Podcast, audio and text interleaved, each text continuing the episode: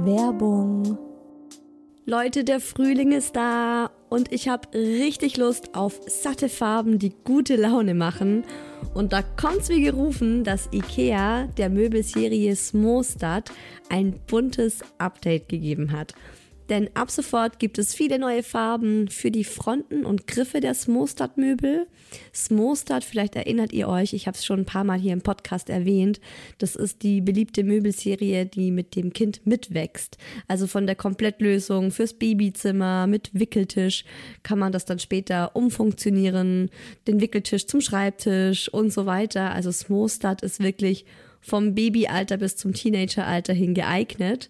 Und wenn man mal wieder frischen Wind im Kinderzimmer haben will, kann man dann zum Beispiel einfach die Farbe der Griffe von weiß zu orange oder gelb oder rosa oder grün ändern und zack, schon sieht das alles wieder ganz neu und fresh aus und man muss jetzt nicht groß irgendwie neue Möbel kaufen.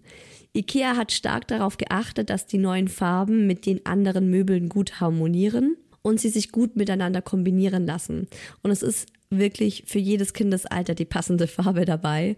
Und es gibt auch noch ein paar coole neue Accessoires für die Smostad-Serie, wie zum Beispiel die Box Jettebjörn für mehr Stauraum, Organizer für Schubladen oder die cleveren Haken LED Head. Ich stehe ja total auf bunte Kinderzimmer und wenn es euch genauso geht, schaut mal rein bei IKEA, egal ob online oder im Store. Ich habe euch den Link zur Smostad-Serie auch wie immer in die Shownotes gepackt. Werbung Ende.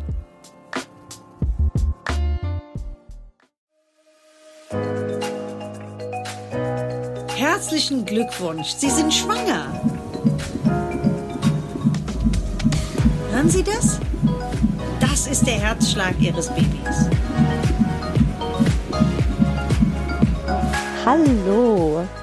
Ach Leute, ich habe echt ein schlechtes Gewissen. Ich habe tatsächlich vor lauter Urlaub und Sonne und Meer vergessen, letzte Woche diese neue Folge hier hochzuladen. Also ich bin einfach im Kalender um einen Sonntag verrutscht. Aber hey, besser spät als nie. Melde ich mich also heute mit einer neuen Folge Hi Baby. Und das ist wirklich eine sehr schöne Folge geworden. Ich habe sie gerade nochmal angehört und ich hätte fast Pipi in die Augen bekommen. Ich habe mit Mama und Buchautorin Maike Mauer über ihre Schwangerschaft gesprochen. Und Maike ist so eine positive, starke, tolle Frau. Also sie hatte eine ziemlich schwierige Schwangerschaft, was man am Anfang auch überhaupt nicht denkt, weil sie eben so eine positive Person ist. Maike bekam ganz plötzlich in der 26. Schwangerschaftswoche starke Rückenschmerzen und sie hat mir das auch so beschrieben mit blitzartige stechende Schmerzen in den Bauchnabel, hat sich dann dazu entschlossen, zu ihrer Frauenärztin zu gehen, weil sie sich einfach gedacht hat, das fühlt sich irgendwie ganz falsch an. Ja, das Ergebnis war, dass sie wochenlang im Krankenhaus im Bett liegen musste, sie durfte nicht aufstehen. Es bestand die Gefahr, dass ihr Kind zu früh auf die Welt kommt. Sie hat Wehenhämmer bekommen. Für das Baby gab es auch äh, diese lungenreife Spritze. Also wer sich damit auskennt, kann nachvollziehen, wie es Maike in dieser Zeit zumute war. Und ich spreche mit Maike darüber, wie es ihr in diesen Tagen ging, wie man das als Schwangere auch durchsteht, was einem da durch den Kopf geht. Das war natürlich eine sehr schwierige Zeit für sie. Trotzdem sagt sie rückblickend, war ihre Schwangerschaft eine tolle und glückliche Zeit und sie hat auch sehr viel daraus mitgenommen. Und als sie dann endlich wieder nach Hause gehen durfte, nach Wochen im Krankenhaus, im Bett, konnte sie dann wirklich noch diese glückliche, gelassene und entspannte Schwangerschaft erleben, die sie sich immer gewünscht hat. Wir sprechen auch noch zusammen über das große Thema Pränataldiagnostik, ja oder nein, was für Konsequenzen kann diese Entscheidung haben. Wir reden über Übelkeit, über Stress in der Schwangerschaft und Maike gibt allen Schwangeren drei Tipps, die sie gerne zu Beginn ihrer Schwangerschaft gewusst hätte. Und durch diese Tipps bedingt sprechen wir dann auch noch über die Zeit nach der Schwangerschaft. Also zum ersten Mal bekommt ihr hier im Podcast einen kleinen Einblick, was danach so alles abging. Also Wochenbett und äh, in Bezug zum Wochenbett dann auch über Sachen, die wir uns gewünscht hätten, dass wir sie schon während der Schwangerschaft gewusst hätten oder uns damit beschäftigt hätten.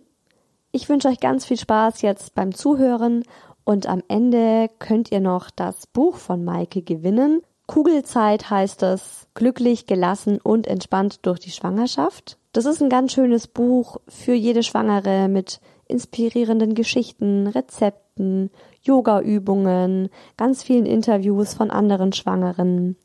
Also bis zum Ende zuhören lohnt sich, wie immer. Es kommt ja immer noch irgendwas Geiles am Schluss. Maike, ich freue mich total, dass du heute Zeit hast, hier im Hi Baby Podcast dabei zu sein. Du hast ja einen Sohn, der wird jetzt bald schon drei. Und wir sprechen heute über deine Schwangerschaft und ich bin schon ganz gespannt, was du uns erzählst. Ja, danke, dass ich im Podcast sein darf. Ich bin schon ein bisschen aufgeregt, aber ich freue mich sehr drauf. Also ich finde, wenn man zum ersten Mal schwanger ist, dann hat man davor so eine Vorstellung von sich als Schwangere im Kopf, wie man sein wird, wie diese Zeit sein wird. Und mich würde jetzt mal interessieren, wie hast du dir zu Beginn deine Schwangerschaft vorgestellt und wie war sie dann tatsächlich? ähm, ich habe tatsächlich sogar relativ lange gebraucht, bevor ich mir überhaupt vorstellen konnte, schwanger zu werden. Also ich habe relativ lange gewartet, auch weil ich wahnsinnig gerne gearbeitet habe. Mhm. Und hatte dann aber, als es äh, als wir uns dann dafür entschieden haben und es dann auch fast schneller als gedacht geklappt hat und ich dann direkt da saß und gedacht habe, okay, ich bin jetzt wirklich schwanger. Das ist ja bei vielen Frauen so, ne? Ich habe das Gefühl, es gibt immer nur das eine oder das andere. Entweder es klappt viel schneller, als man denkt, mhm. oder es dauert ewig und man muss vielleicht sogar kämpfen drum, dass man schwanger werden kann. Also so die zwei Extreme höre ich ganz, ganz oft. Ja. Ähm, aber ich habe mir die Schwangerschaft selbst eigentlich relativ easy vorgestellt. Meine Mama, also wir sind vier Kinder, die Schwangerschaften waren alle total entspannt. Die hatte auch außer Übelkeit, also dem Normalen so ein bisschen und mal müde, hatte die eigentlich nie irgendwelche Probleme. Und ähm, bei mir war es am Anfang schon ziemlich krass mit der Übelkeit.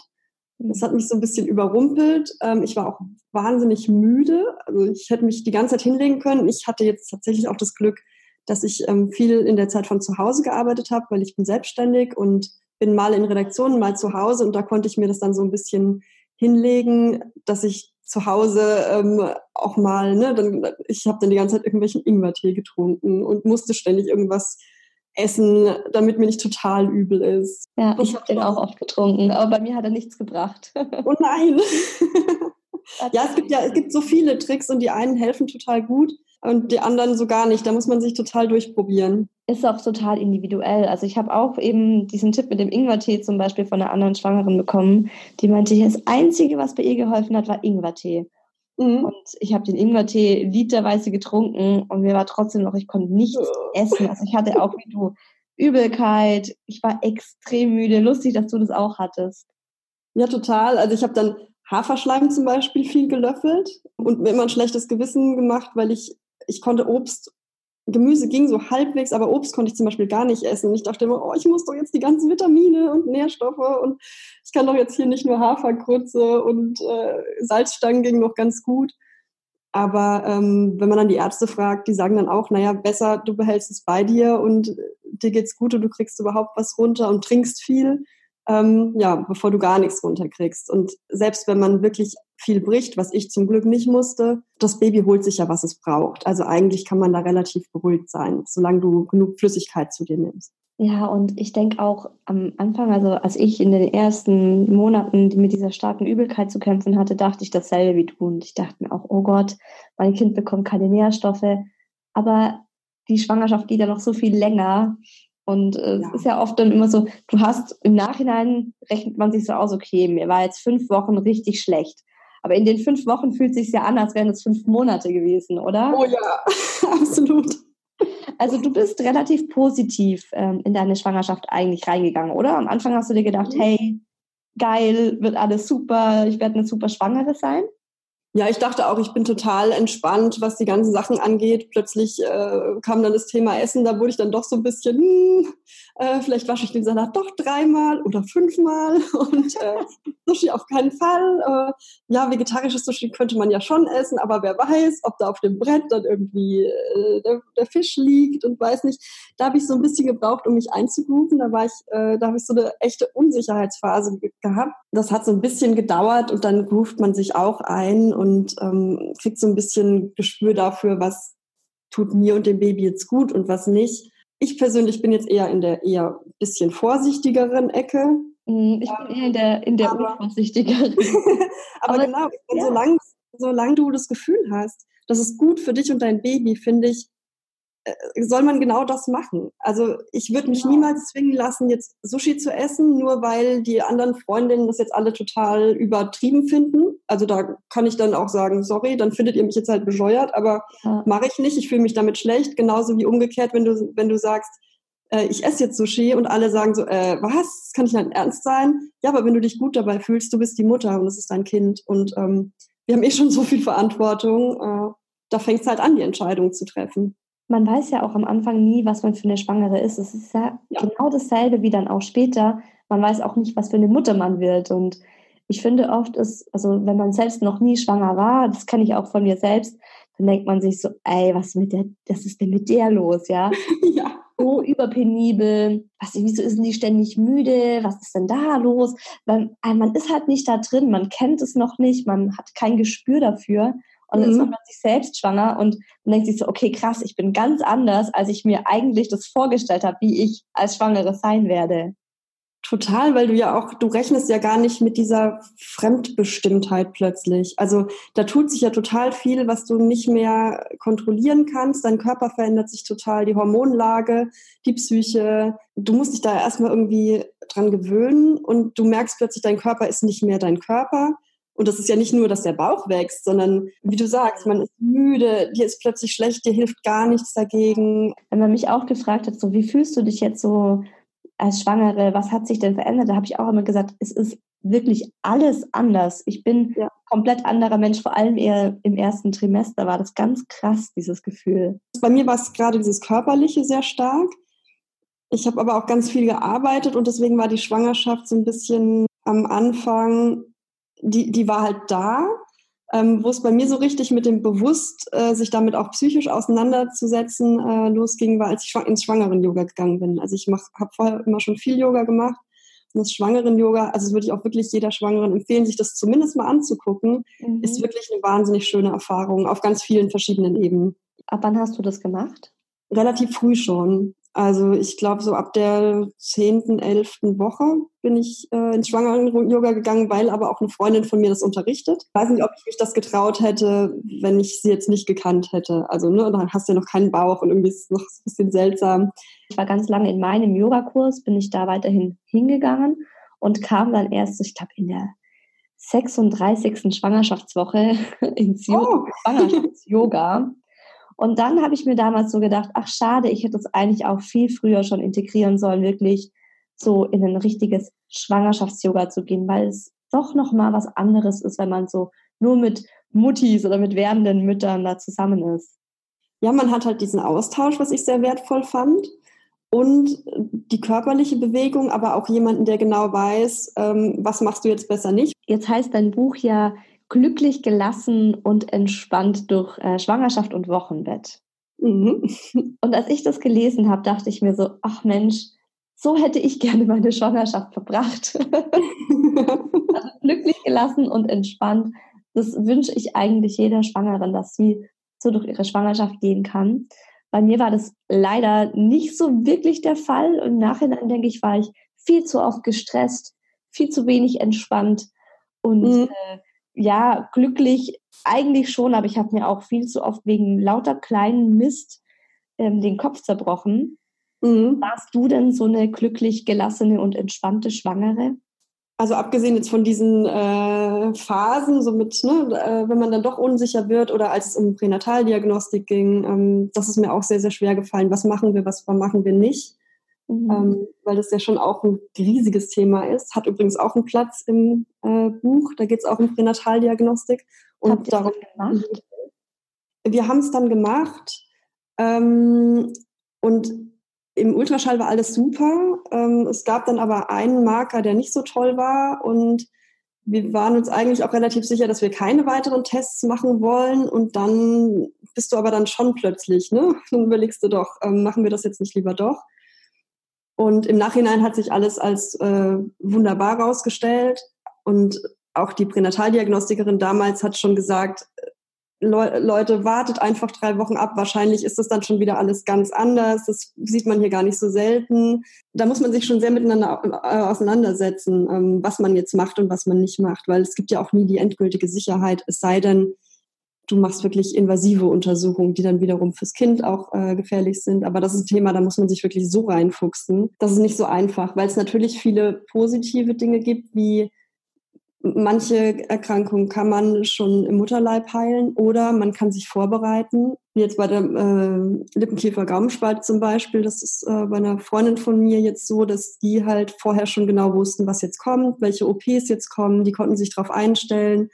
Und äh, als das Kind dann da war und geboren war, waren die nicht abgelenkt durch dieses Aussehen, weil sie wussten schon, was, was sie erwartet. Und es war trotzdem einfach ein wunderschöner Moment und sie konnten dieses Kind annehmen. In so einem Fall ist es natürlich ein Segen. Wir haben damals auch gesagt, also weil bei mir war das zuerst so, ich mache diesen Test und wenn dann irgendwas dabei rauskommt, was nicht positiv ist, dann mhm. erwarten alle, dass ich das Kind jetzt abtreibe. Und ja. deswegen war für mich zuerst so, ich fand das eine total schreckliche Vorstellung, diesen Test zu machen. Und ich habe gemeint, nee, ich möchte das nicht, weil egal, was dabei rauskommt, ich möchte dieses Kind behalten. Das ist mir vollkommen wurscht. Dann hat erst mein Freund mich so auf diesen Gedanken gebracht und meinte, hey, mir geht's doch genauso. Nur fände ich das schön, vorbereitet ja. zu sein und zu wissen, okay, vielleicht hat das Kind Down-Syndrom, aber dann wissen wir es und dann können wir uns darauf vorbereiten. Und das war bei mir erstmal gar nicht so im Kopf, dass man das auch aus diesem Grund machen kann. Ja, also das, ja, ich glaube, das haben wenige im Kopf. Es ist halt eben so eine wahnsinnige Bandbreite von, es ist ein, ein ganz kleines Problemchen bis hin zu, dieses Kind wird die Schwangerschaft nicht überlegen. Mhm. Also das war so ein bisschen ein schwieriger Moment in deiner Schwangerschaft, oder? Dieses ja. ähm, Pränataldiagnostik. Ja, wobei zum Glück das dann auch so nach zwei Wochen war dann klar, alles ist gut. Ähm, wir waren da im Urlaub und haben einen Tag lang uns nicht von den Handys weggetraut. Also weder in den Pool gesprungen noch sonst irgendwas. Beim Frühstücken schon die Handys beiden nehmen, weil wir auf dieses Ergebnis gewartet haben. Ähm, aber ja, war dann Entwarnung und alles war gut. Danach war die Schwangerschaft eigentlich total easy. Ich habe dann auch noch ein cooles Projekt angenommen ähm, und drei Tage später, also ich hatte vorher so ein bisschen Rückenschmerzen, es war jetzt aber nicht schlimm, dann bin ich zur Physiotherapie gegangen. Drei Tage später fing es dann an, dass ich so erste wie Stromschläge im Bauchnabel hatte. Dann hatte ich starke Rückenschmerzen, also wirklich starke, war noch ähm, mit einer Kollegin im Meeting und habe schon gesagt, irgendwie ist das ganz seltsam. Ich gehe jetzt nochmal zur Physiotherapie. Ich hatte einen Termin, bin dann da hingegangen. Dann meinte die auch schon, ja, wenn du ein komisches Gefühl hast, vielleicht doch besser zum Arzt gehen. Und ich dachte dann auch, ja, also irgendwas stimmt überhaupt nicht. Und das ist ja auch irgendwie diese Intuition, die du plötzlich hast. Also das wächst ja in der Schwangerschaft schon, finde ich. Absolut. Und dann ich gedacht, ja, es war Freitag, Mittag, wie es immer so ist. Ne? Die Frauen, ich gerade sagen. dann bin ich doch hinge hingegangen es tut mir total leid, wahrscheinlich ist nichts, aber irgendwie habe ich ein komisches Gefühl. Und ähm, ich habe eine ganz tolle Ärztin äh, gehabt, die dann gesagt hat, ja klar, kein Problem, wir gucken uns das jetzt noch schnell an. Dann war relativ schnell klar, mh, hm, das sieht sehr nach Frühwehen aus. Oh, wow. Und wie, in der Schwangerschaftswoche warst du? Das war in der 26., 27., also so der Übergang. Okay. Also noch viel zu früh. Also wirklich so, dass man sagen muss, das Baby darf jetzt echt nicht kommen. Mhm. Und dann war sie noch so erstmal so ein bisschen, ja, jetzt erstmal nicht, äh, nicht bewegen und ähm, ich soll mich wirklich entspannen. Und dann wurde aber innerhalb von allerkürzester Zeit wurden die Venen stärker und äh, der Muttermund verkürzte sich auch und dann bin ich direkt in die Klinik gekommen. Oh Gott, und wenn man dann zu einem sagt, jetzt ähm, entspannen Sie sich bitte, legen Sie sich ja. zurück. Also ich würde da panisch werden und einen Heulkrampf bekommen, denken, okay, jetzt kriege ich Wehen, jetzt kommt mein Kind zu früh oder konntest du da ruhig bleiben? Ich, als sie gesagt hat, jetzt in die Klinik, war ich eher so, oh, kann ich nicht am Montag in die Klinik gehen? Und sie so, äh, nein, das machen wir jetzt besser gleich und die sollen das jetzt kontrollieren und dann entscheiden die, wie es weitergeht, weil man muss gucken, ob sich der Muttermund öffnet. Für mich war es halt einfach so irreal, weil die Schmerzen, also es waren nicht Wehen, wie man sich die vorstellt im Bauch, sondern im Rücken. Also ich habe diese wahnsinnigen Schmerzen im Rücken gehabt. Ich und immer aber schon öfter gehört. Ne, dass ja, ja, jetzt im Nachhinein auch. Also ich habe fürs Buch auch mit ganz, ganz vielen äh, Schwangeren und Müttern gesprochen und Eltern überhaupt. Ähm, das sagen ganz viele, aber damals war mir das gar nicht so bewusst. Mhm. Und dann in der Klinik ähm, wurde ich dann schon ein bisschen ruhiger. Da lag ich die ganze Zeit am CTG und die hatten das anders eingestellt als meine Ärztin. Deswegen ähm, schlug das nicht so krass aus, weiß ich aber auch erst im Nachhinein. Und das hat mich aber ein bisschen beruhigt, was ja dann auch ganz gut war. Ja. Und dann kam mein Mann auch ähm, und der war total fix und fertig. Und ich habe ihn dann noch versucht zu beruhigen, gesagt, wenn die Ärztin jetzt sagt, wir müssen keine Wehenhämmer und keine, ähm, keine Lungenreifespritze äh, einsetzen, dann, dann ist alles in Ordnung, dann kriegen wir das schon irgendwie wieder hin. Okay, und das hat, du hattest da dann auch wahrscheinlich so eine Gelassenheit in dir, weil du wahrscheinlich auch gedacht hast, du musst jetzt gelassen bleiben. Ja, genau. Ich habe gedacht, ich muss ihn jetzt wenigstens beruhigen. Und äh, ja. manchmal tut es ja ganz gut, jemand anders dann zu beruhigen, wenn man selber so, ja. Ja. so ist. Und dann äh, kam ich zur Ärztin ins Zimmer und dann war aber relativ schnell klar, ähm, dass sie gesagt hat, ja, wir müssen sofort Wehenhemmung. Ich darf auf keinen Fall mehr aufstehen und ähm, auch die Lungenreifespritze, die man gibt, äh, um dem Kind die Chance zu geben, ähm, ja, dass sich die Lunge eben so weit ausbildet, dass es äh, beatmet werden kann, atmen kann. Und ähm, gerade in so einem kleinen Alter ähm, ja, hätten die Kinder sonst eine sehr viel schlechtere Chance. Deswegen habe ich das dann natürlich auch gemacht. Mhm. Wir haben es dann geschafft zum Glück, aber die Zeit, also die Anfangszeit war wirklich, das hat mich komplett umgehauen. Du musstest im Krankenhaus liegen, oder? Ich lag im Krankenhaus, ja. Wie lange? Also wirklich über Wochen. Wow. Erstmal drei, drei, dann durfte ich nach Hause, weil wir genau neben dem Klinikum wohnen. Dann musste ich wieder in die Klinik und ähm, war da eine Weile. Also es war schon lang. Wobei mich das erste Mal in der Klinik, das war schon krass, weil ich da mit zwei Frauen im Zimmer lag, bei denen die Kinder zu früh gekommen sind. Mhm. Und damit bist du dann natürlich auch konfrontiert und du leidest auch mit und hast Angst. Und einerseits bist du froh, dass dein Baby noch da ist im Bauch und andererseits ähm, hast du da die anderen Frauen, wo du siehst, die kämpfen jetzt um das Leben von den kleinen Frühchen und ja.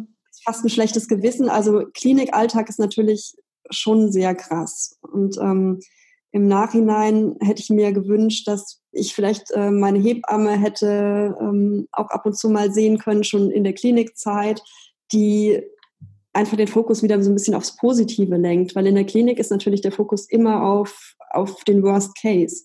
Mhm. Dann hast du ständig ein CTG und du bist natürlich froh, gut versorgt zu sein. Und da können wir in Deutschland auch extrem froh sein, dass ähm, inzwischen ja auch schon wahnsinnig viele sehr, sehr früh geborene Kinder ähm, überleben und auch ohne, ohne wirklich schlimmere Schäden überleben und später ein ganz normales Leben führen können.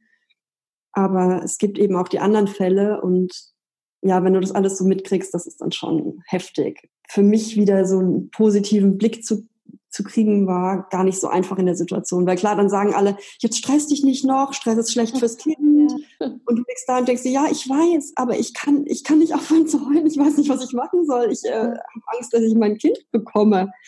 Und ähm, Du liegst ja auch da und bist ja 24-7 mit dieser Situation konfrontiert. Ja, genau. Du liegst halt auch. Also das, das kann man ganz schwer beschreiben, weil es hört sich jetzt irgendwie so an, ja cool, dann entspann dich doch und äh, äh, weiß nicht, mach irgendwas, was dir gut tut, aber in dem Moment gibt es nichts Schlimmeres als zu liegen. Ja, total. Was würdest ähm, du den Müttern oder werdenden Müttern raten, die jetzt auch so einen Klinikaufenthalt haben? Also so, weil du hast es ja also überstanden, durchgestanden. Gibt es da was, wo du sagst, hey, das würde ich euch gerne noch äh, mit auf den Weg geben. Ich glaube, man muss schon versuchen zu kämpfen, positive Gedanken zu haben, sich mit dem Kind zu verbinden. Das klingt wieder esoterisch, aber vielleicht mit dem Kind zu sprechen, auch in Gedanken nur zu sprechen, sich den Bauch zu streichen, wobei bei Frühwehen den Bauch nicht streichen, den Bauch halten. ähm, und äh, das wissen viele tatsächlich nicht. Ähm, sollte man auf keinen Fall machen. Kann theoretisch die Wehen noch anregen. Oh Gott. Ähm, aber eben so diese, dieses ich habe dann ganz viel mit ihm kommuniziert und gesagt, ich habe dich lieb und wir haben noch so viel Zeit und äh, du kannst jetzt noch in Ruhe wachsen und das, es ist früh genug, dass du kommst. Also ich habe auch ganz viel geschrieben für mich, man Briefe an ihn geschrieben, die ich ihm vielleicht irgendwann mal gebe. Vielleicht ist es auch nur die Verarbeitung für mich. Und sich auch unterstützen lassen von Freunden und Familie und sich vielleicht auch ein bisschen ablenken lassen von Freunden und Familie, weil zumindest in meinem Fall war es stark so. Und ich habe mit einigen Frauen noch gesprochen, denen es auch so ging, ist, dass dann alle versuchen, dich mit Samthandschuhen anzupacken. Und ähm, ganz vorsichtig sind und oh du Arme, das tut dir aber in dem Moment auch nicht gut. Also genauso wenig wie sei doch entspannt, sondern eher dieses, ähm, du kriegst mal die Lieblingsschokolade mitgebracht oder eine Freundin kam mit einem Pulli mit einem großen pinkfarbenen Herz drauf auf Bauchhöhe und sagt, so schau, du ziehst den jetzt an und dann bleibt er drin. Und äh, es hört sich alles lustig an, aber es waren so die Kleinigkeiten, die, die mir dann auch Kraft gegeben haben. Oder eine Hebamme, die gesagt hat, guck dir das CTG gar nicht an, weil erstens kannst du es sowieso nicht lesen, auch wenn du denkst, dass du es lesen kannst nach einer Weile. Und zweitens, vertrau dir und deinem Baby und ihr schafft es schon. Also solche Sachen haben mir wirklich geholfen. Und dann aus der Klinik rauszukommen auch tatsächlich. Also du bist noch mal rausgekommen, oder? Vor der Geburt? Zwischendurch, ich bin zwischendurch rausgekommen, ja. Und in der Zeit habe ich mich dann auch viel mit Achtsamkeit und Meditation beschäftigt. Das fand ich vorher auch schon spannend.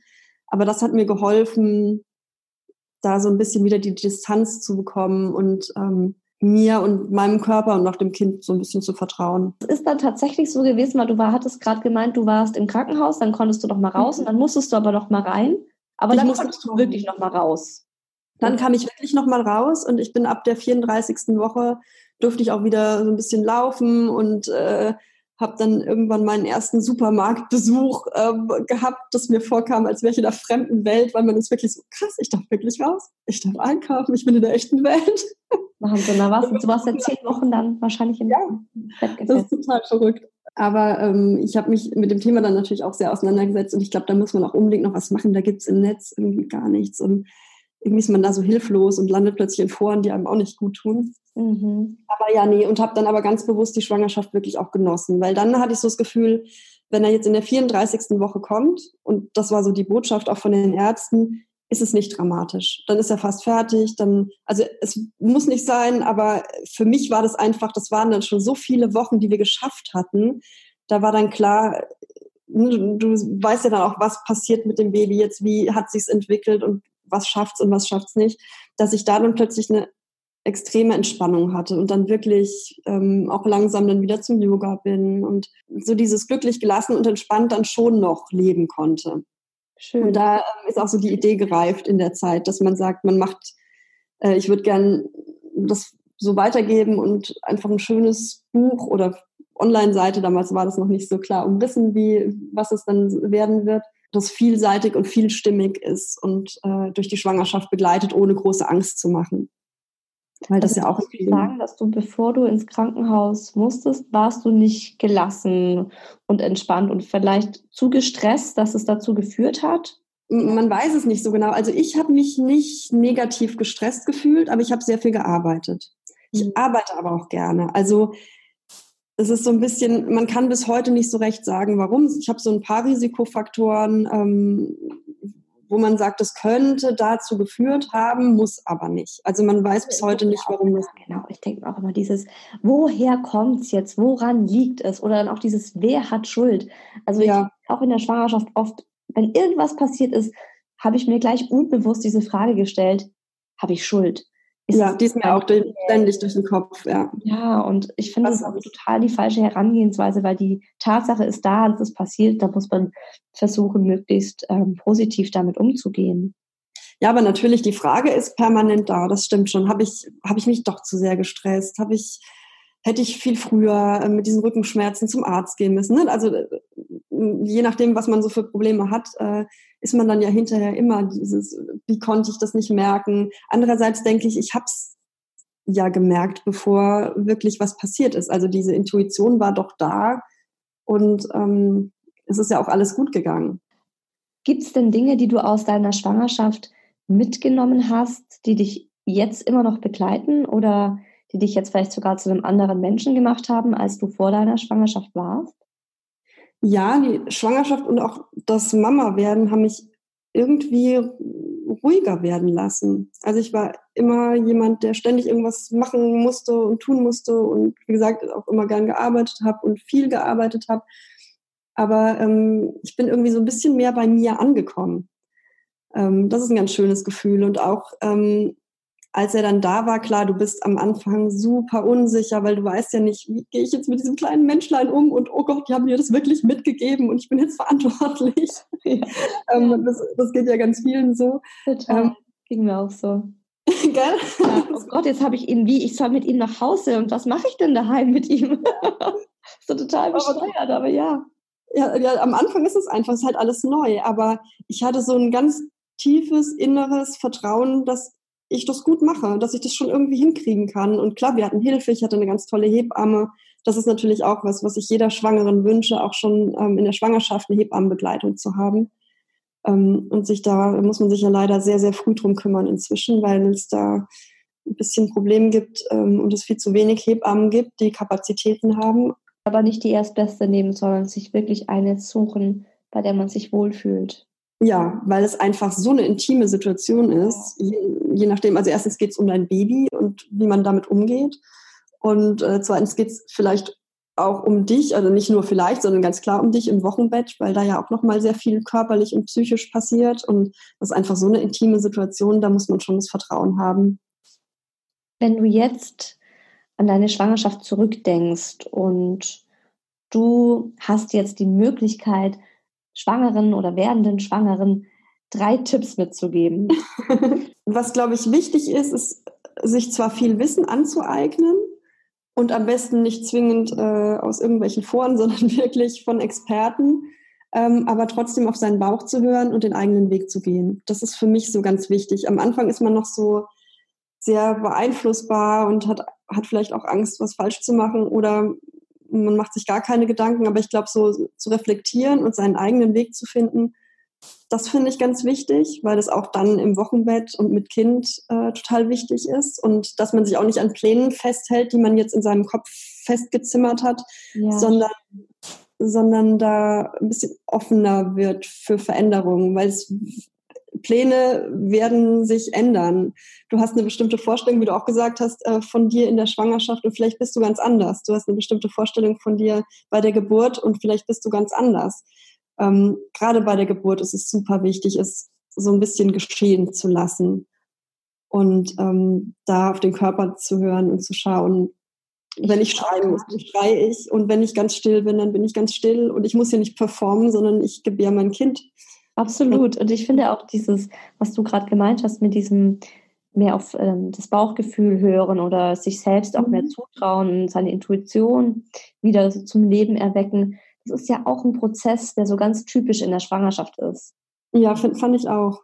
Ja, am Anfang ist man noch so extrem unsicher und liest ganz viel in Foren mhm. und stresst sich und denkt sich, oh Gott, und was ist hier und was ist da? Und gegen Ende sagt man so, hey, nö, so mache ich das, so fühle ich mich richtig. Finde ich auch. Also in den Gesprächen, in den Interviews kam das auch sehr raus. Also selbst auch die Experten auf ihrem Gebiet, das, ähm, die alle, äh, oder nicht alle haben Kinder, aber manche haben Kinder und erzählen davon ja auch so ein bisschen. Denen ging es ganz genauso, egal ob das jetzt die Ärztin ist oder die Hebamme oder die Yogalehrerin. Wenn man dann wirklich selber äh, schwanger ist, dann ist es einfach nochmal was anderes, als wenn man äh, andere Frauen als Schwangere betreut. Was für mich so ein Satz ist, dieses, äh, ich bin schwanger, aber nicht krank. Ja, äh, würde ich total so unterschreiben, aber du bist auch schwanger.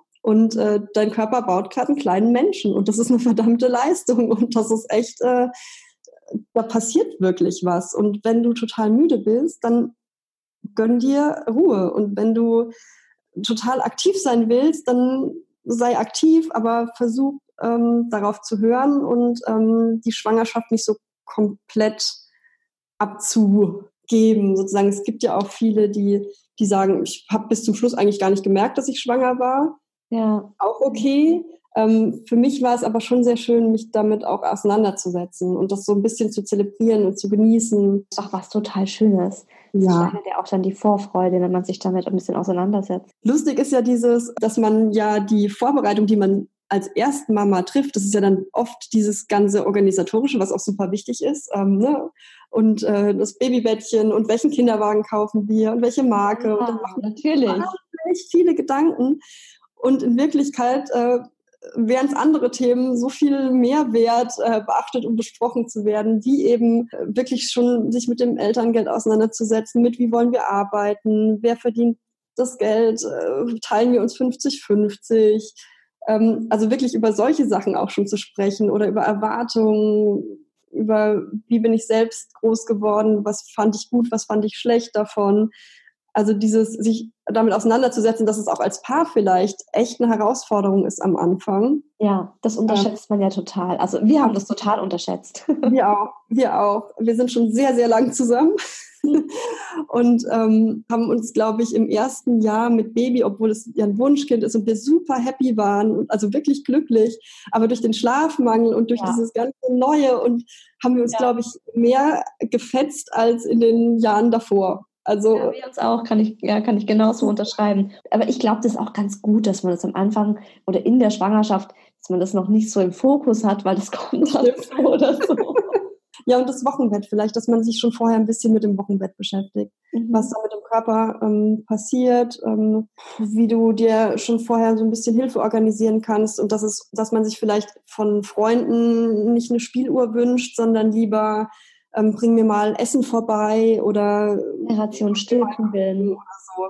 Das ist so viel Mehrwert in dieser Zeit, weil man glaubt nicht, ähm, wenn man schwanger ist, dass man plötzlich wirklich zu nichts mehr kommt mit Baby, weil eigentlich schläft es ja so viel und eigentlich hast du ja nichts zu tun.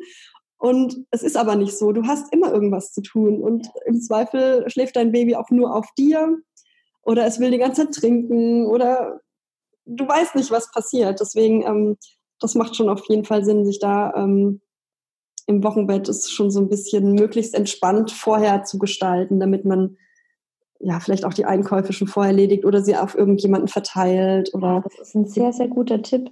Ich gebe auch, seitdem ich jetzt äh, mein eigenes Wochenbett erlebt habe, habe ich jetzt äh, zwei Freundinnen gehabt, die Kinder bekommen haben und ich habe beiden eine große Ration Stillkugeln selbst gemacht. Sehr gut, bestes Geschenk ever und das am besten an verschiedenen Stellen in der Wohnung platzieren plus ein Glas Wasser, genau. weil es geht manchmal so schnell, dass sein ja. Kind Hunger hat und ähm, Ganz viele genau. am Anfang ja noch nicht so routiniert und dann setzt du dich irgendwo hin, wo du gerade bist und hast dann eine Stunde im schlimmsten Fall nichts zu trinken und zu essen und furchtbaren Hunger. Ganz genau, weil dieses Stillen kann nämlich wirklich auch mal eine Stunde dauern und du sitzt da und denkst so, ich habe gerade mein Essen in der Mikrowelle. Ja.